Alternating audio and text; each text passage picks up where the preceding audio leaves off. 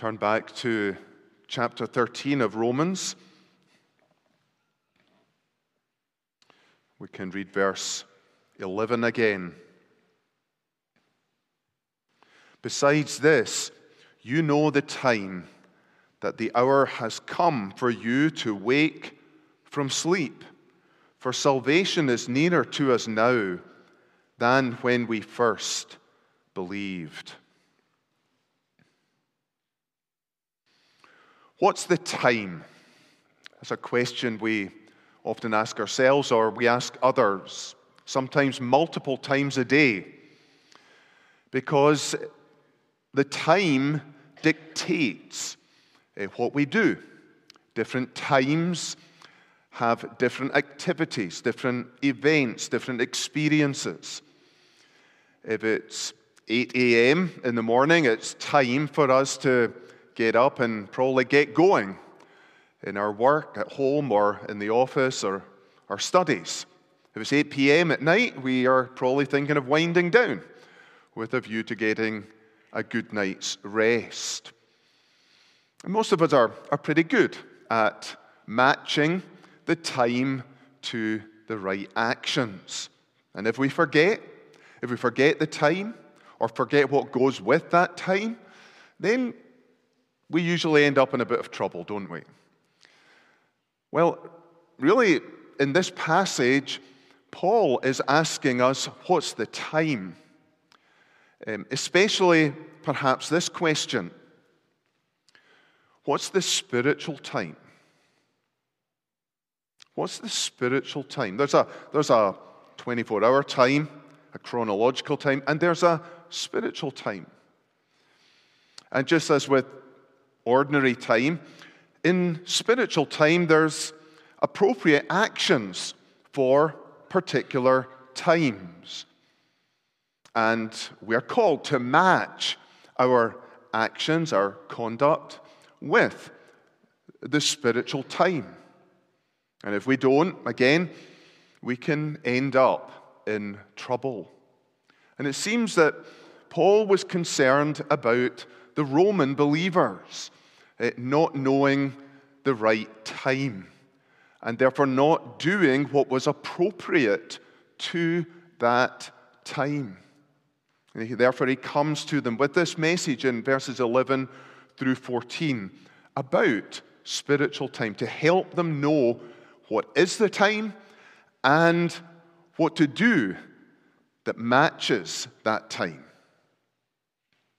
As you know, if you've been following along, uh, chapters 1 through 11 in Romans are all about how God's mercies save us. And then chapters 12 to the end of Romans are about how God's mercies transform us. So we, we begin with that really strong undergirding, that strong platform of being saved by God's mercies. And on the basis of that, because of that, we then respond with a life that is transformed by our experience of these mercies of God in our salvation.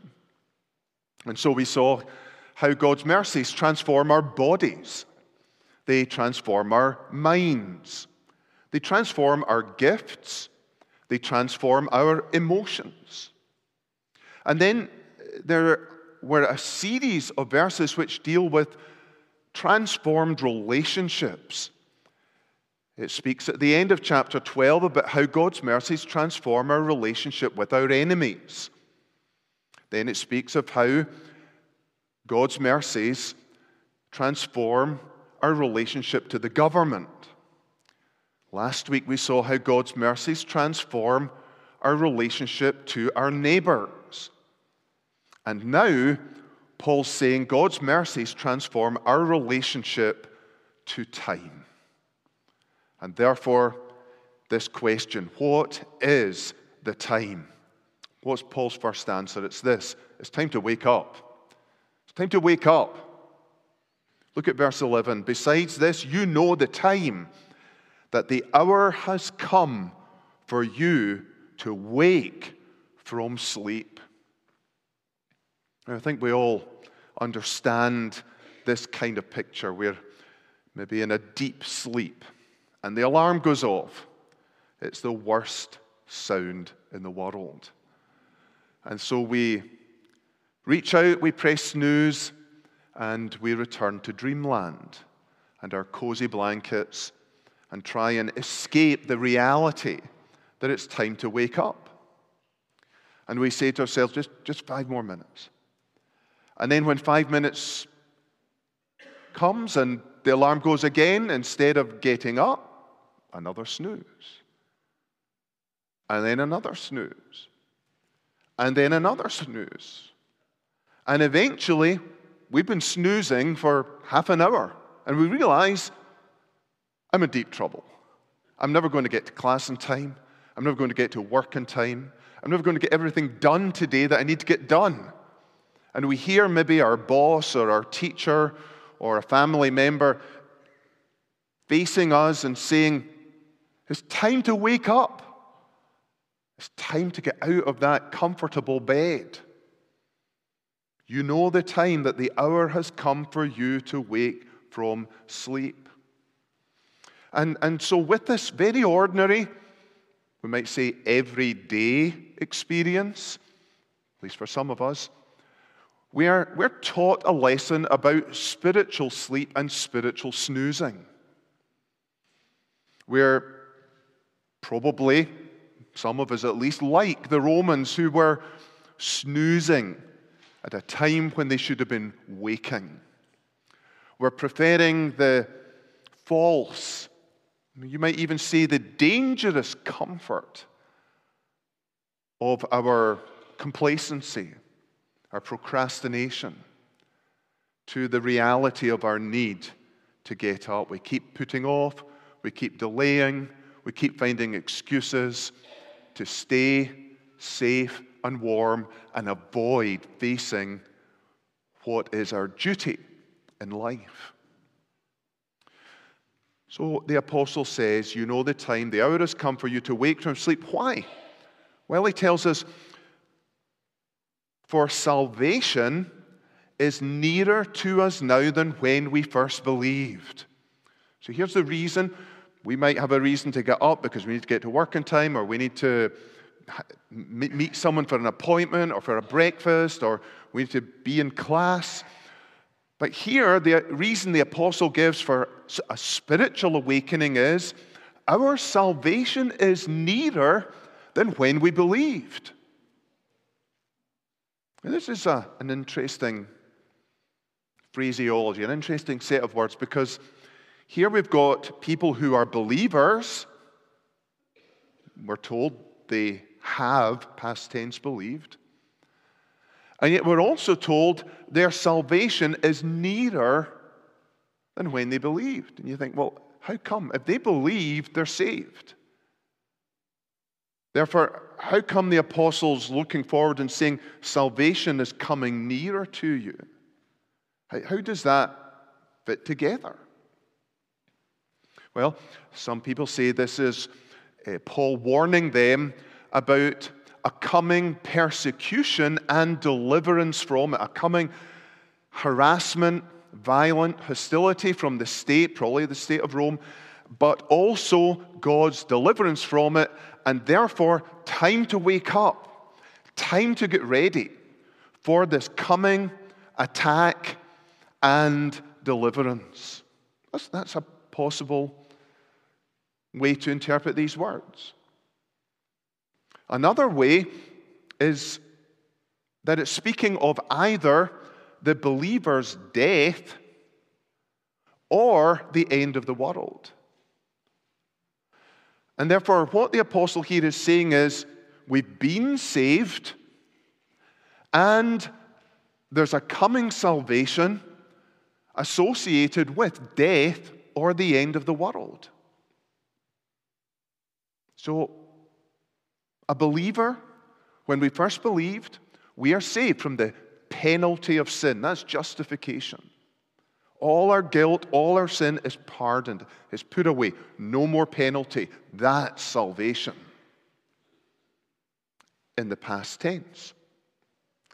But the Bible also teaches there's a present salvation in that God is saving us from the power of sin.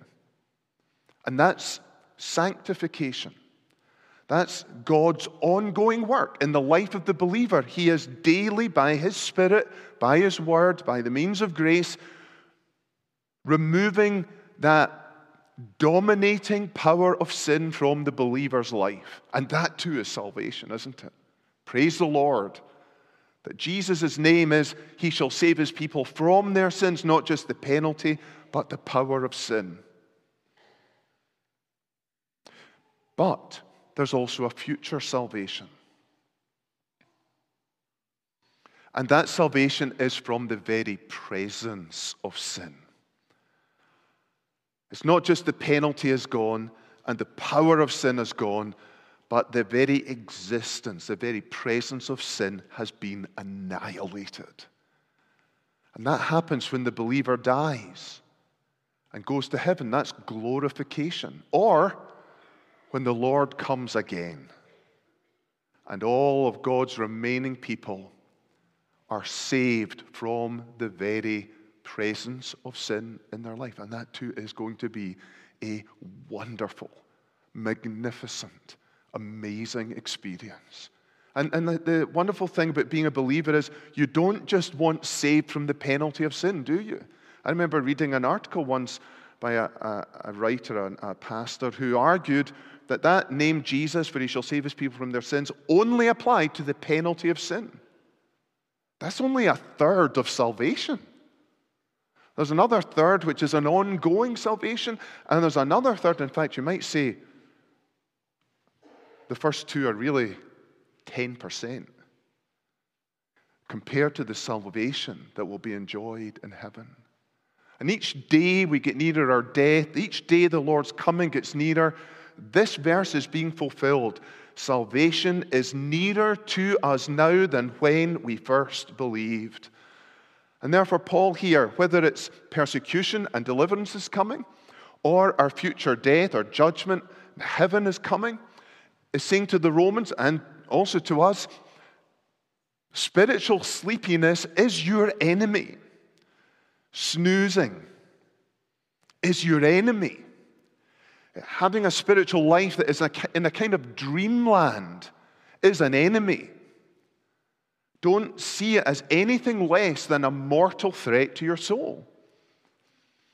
And therefore, he says, given that that's the time, the time that's nearer our full and final salvation, he says, wake up. Spiritual sleepiness jeopardizes our spiritual health and safety. And so, this, this passage really asks us are we asleep?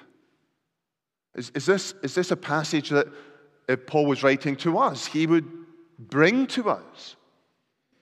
And, and there are many ways that we can be put to sleep, that we can begin snoozing in the Christian life. There are innumerable sleeping pills, sleeping sedatives that, that put us into a semi conscious, semi aware state.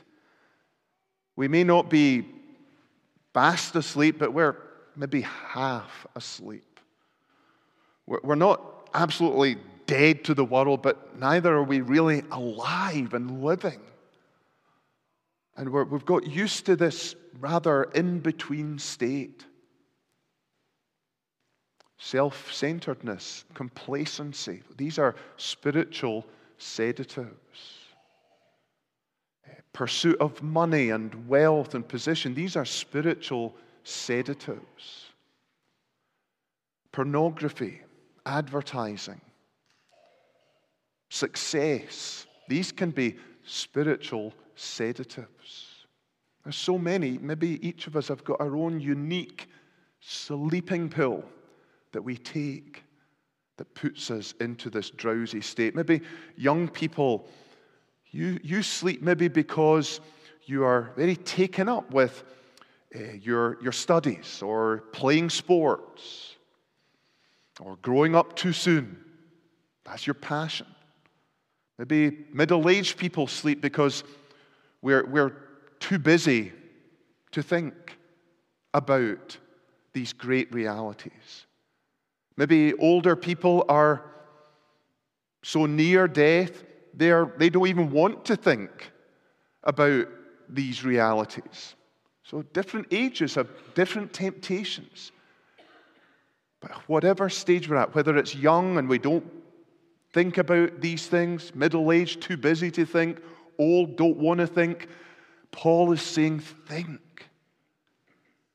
Think about the time check am I asleep or am, am I awake? There are spiritual stimulants as well as spiritual sedatives. This, this church service, every church service should be a spiritual stimulant.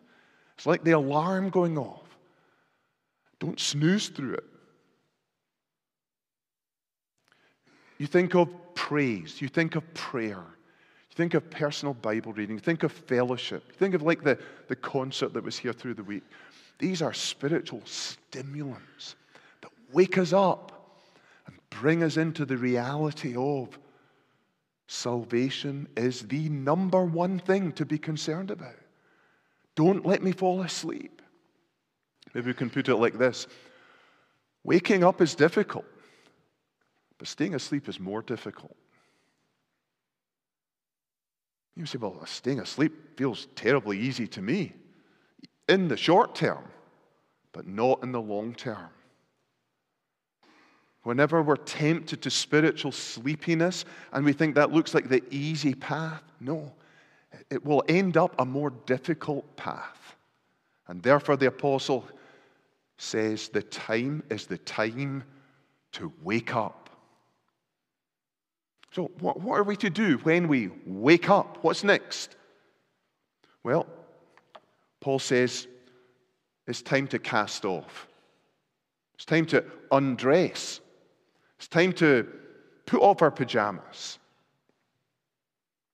Look again at the text.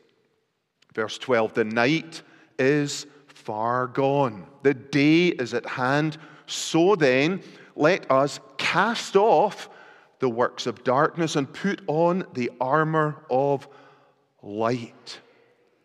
He's saying it's, it's the daytime. The, the sun has arisen. The day is at hand. It's here. And therefore, given that it's that time, the clock is saying to us, put your pajamas off.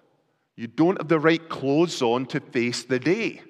You don't want to end up going to work in your pajamas or going to school in your dressing gown, do you? No. Put these things off.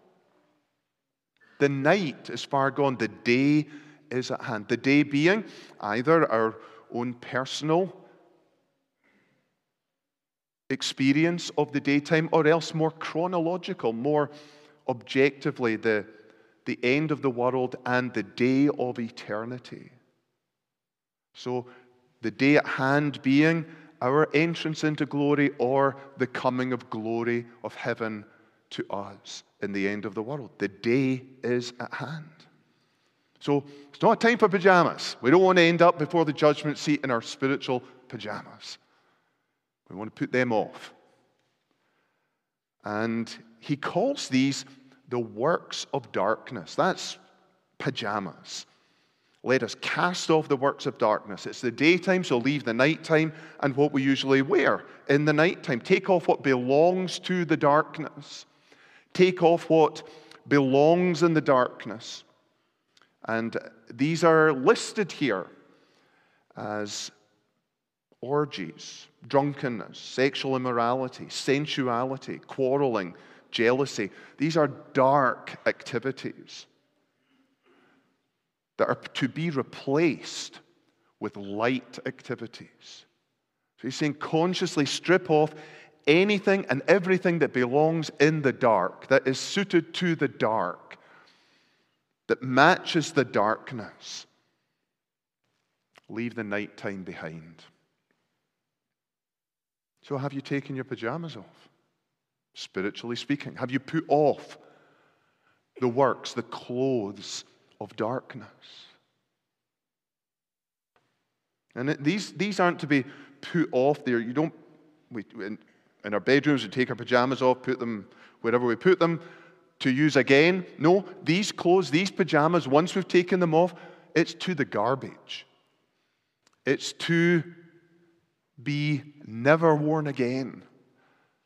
It's the daytime. These no longer suit the daytime. So we can sum this up come to the light to see the dark.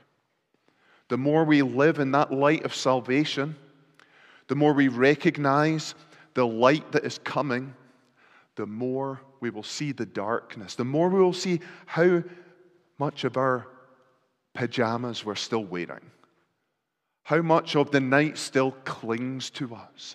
Come to the light to see the dark and put it off the dark. So you say, okay, I've, I've woken up, I've taken off my pajamas. What now? What do I put on? Well, he tells us it's time to put on, and we see that in verses 12 and 14. He says, Let us cast off the works of darkness and put on the armor of light. And then verse 14, but put on the Lord Jesus Christ. Two, two sets of clothing he's saying to put on here. The armor of light is the first one. What is that? Well, it, eh, the light is in opposition to darkness. The light is bringing ourselves to God's Word and let it shine to show us our darkness so that we can get rid of it. It's the opposite of hiding, of concealing. It's the opposite of shadows, of pretending. The armor of light is, is that essential part of the Christian life, of an ongoing life of repentance. It's a, it's a deep humility, it's a radical vulnerability, it's a, a genuine confession.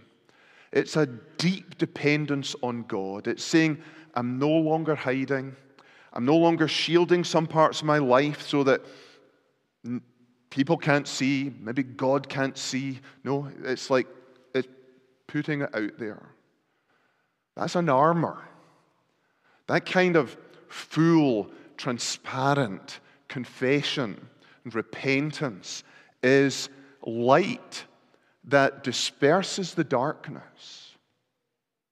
It's an armor, it protects us. Hiding, pretending, hypocrisy, that's not armor. It might feel like we're defending ourselves, but you're defending yourselves with feathers. You want armor, you need light, you need exposure. I don't think I've seen a better example of that in recent days than the video that was put on our Story Changer website this week. I would urge you all to look at it. It's called From Porn to Purity. And to me, it is one of the most courageous, uh, God honoring, um, light shedding, darkness dissipating stories that I've seen in a long time. It's the way, that kind of radical vulnerability, that absolutely transparent confession, that deep dependence. It feels very unsafe. It feels very dangerous. It feels like this is like the worst thing you can do. But it's the very best thing you can do. It's the very safest thing you can do. It's the armor of light. That's the first thing we have to put on. Then he says, put on the Lord Jesus Christ. And you think, well, how do I put on a person? That's, that, that sounds weird to me. Well, you know how we, uh, we change depending on what we're wearing. If you, I mean, I, I, I act differently when I've got a suit and shirt on compared to when I've got my waders on and, and a waterproof. I behave differently when I'm digging trenches in my work clothes. You look at any, you put a uniform on someone, they can totally transform. You see that, don't you? Sometimes in police officers and security guards, their persona changes. And we all know what it feels like when we put on something new. We feel maybe like a million dollars. So, what we put on changes who we are. And, and what better clothes to put on than Jesus? And he's saying, uh, put on the character of Jesus, put on the life of Jesus, put on the beauty of Jesus, uh, put on the words of Jesus. Live as if you were, as if Jesus was wrapped around you, as if he was always there because he is. But put it on consciously, put him on consciously. He's our clothing. And if, if we wear Christ like that, that will change us. That will change the way we behave, the way we act, the way we speak, the way we relate to others, what we do, don't do, won't it? And therefore, he says, put on. It's a time for war, it's time for a battle, it's time for a militant spirit, it's time for armor, it's time for being covered with our great hero. Jesus Christ. What's the time? There's a time for war, and it's all the time. There are no truces, there are no ceasefires in this war. So I'm awake, put on my pajamas, I put on my armor of light, and the Lord Jesus, what now? What do I do? I'm ready. Well, he tells us it's time to walk on. Verse 13 Let us walk properly, as in the daytime. So he's saying, Walk in the light. Walk in the light. Properly, he says, as in the daytime. Why is most crime committed in the hours of darkness? Because it's harder to find out who did it, there are less people around. So there's the night time, but he says we're in the daytime.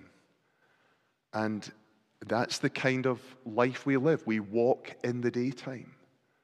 We're not going back to the nighttime. The daytime is a time, Of, daylight is safety. Daylight is, it makes us able to see, see more clearly, see further. Uh, daylight for most of us, I would think, is a happier time than the night time. And therefore, he's saying, walk in the light. So that's the opposite of what's here. It's not sleeping around, but sexual purity. It's not drunkenness, but sobriety. It's not sexual immorality, but sexual purity. It's not sensuality and lust, but keeping yourself from the lust of the eyes. It's not quarreling and jealousy, but peace and rejoicing in the good of others. Don't walk in the darkness, but walk in the light. I was reading recently about science that's come out that is recommending that all of us uh, spend 30 minutes in the sunlight every morning when we get up, before we do anything else, or when the sun comes up. Not so easy in Michigan. But uh, it's been shown that people who expose themselves to the sun, it changes their cellular structure for good, changes their minds for good, changes their mental health. There's something about that sunlight first thing in the morning. It doesn't work if you do it at lunchtime or later in the day. First thing in the morning, sunlight. And, and that's what the apostle's saying here walk in the daylight early on. So, first thing you get up in the morning, expose yourself to the light of God's word and the light of God's presence as you worship Him privately or with your family. That will transform your day, it will change everything. So, don't, be, don't walk in the light in the night, but walk in the light. And it's strange, you know, some of most of us who used to walk in the night, we thought that was we, we thought that was the light. We thought we had seen the light when we were walking in the dark. We thought that life, that Christian life they talk about over there, that sounds like dark ages. And yet, God shone the light into the darkness. He showed us the light of the glory of God in the face of Jesus Christ. And now we realize we were in the darkest night and we didn't even know it. And the light is far better than anything we could ever imagine. Paul's conscious of that. And therefore he says, Walk as in the daytime, making no provision for the flesh to gratify its desires. Don't feed your flesh, that just makes it stronger. Starve it, starve the sinful nature. Wake up from the night and walk in the light. What's the spiritual time? Paul's told us. It's time to wake up, it's time to put off, it's time to put on, and it's time to walk on. And therefore, wake up. Because the time is short, the dark is dangerous, and the light is bright, and we might add, beautiful. Teens, young adults, middle aged, seniors, close to the end, whatever age, this is the time. It's time to wake up. Are you awake? You know, sometimes when we hear passages like this, we feel convicted, don't we? Well, I think I'm still sleeping. I think I've still got pajamas on. I've rarely or been a long time since I put the armor of light on, put Jesus Christ on. I'm not walking in the light, I'm walking in the darkness. What do I, what do, I do? I'm not living a mercy transformed life. Well, you go back to the mercies of God. You go back where it all began. Every time we're reading chapters 12 through 16 and we end feeling condemned, convicted, we go back to our great hope. That's that the Christian life is not our hope. Christ's life is our hope. And he was the one that came fully awake, who was never spiritually dozing or snoozing. He never put on the pajamas of darkness. He always had on the armor of light, and he always walked in the daylight. And therefore, he comes to us who are falling and failing and stumbling along in the darkness, sometimes in the light, sometimes in our pajamas, sometimes with the armor of light. And he says, Take my mercies. Embrace my mercies. Be forgiven for it all. Let all that be washed away with the gospel. Be a mercy saved person. And start again in a mercy transformed life. Let's pray.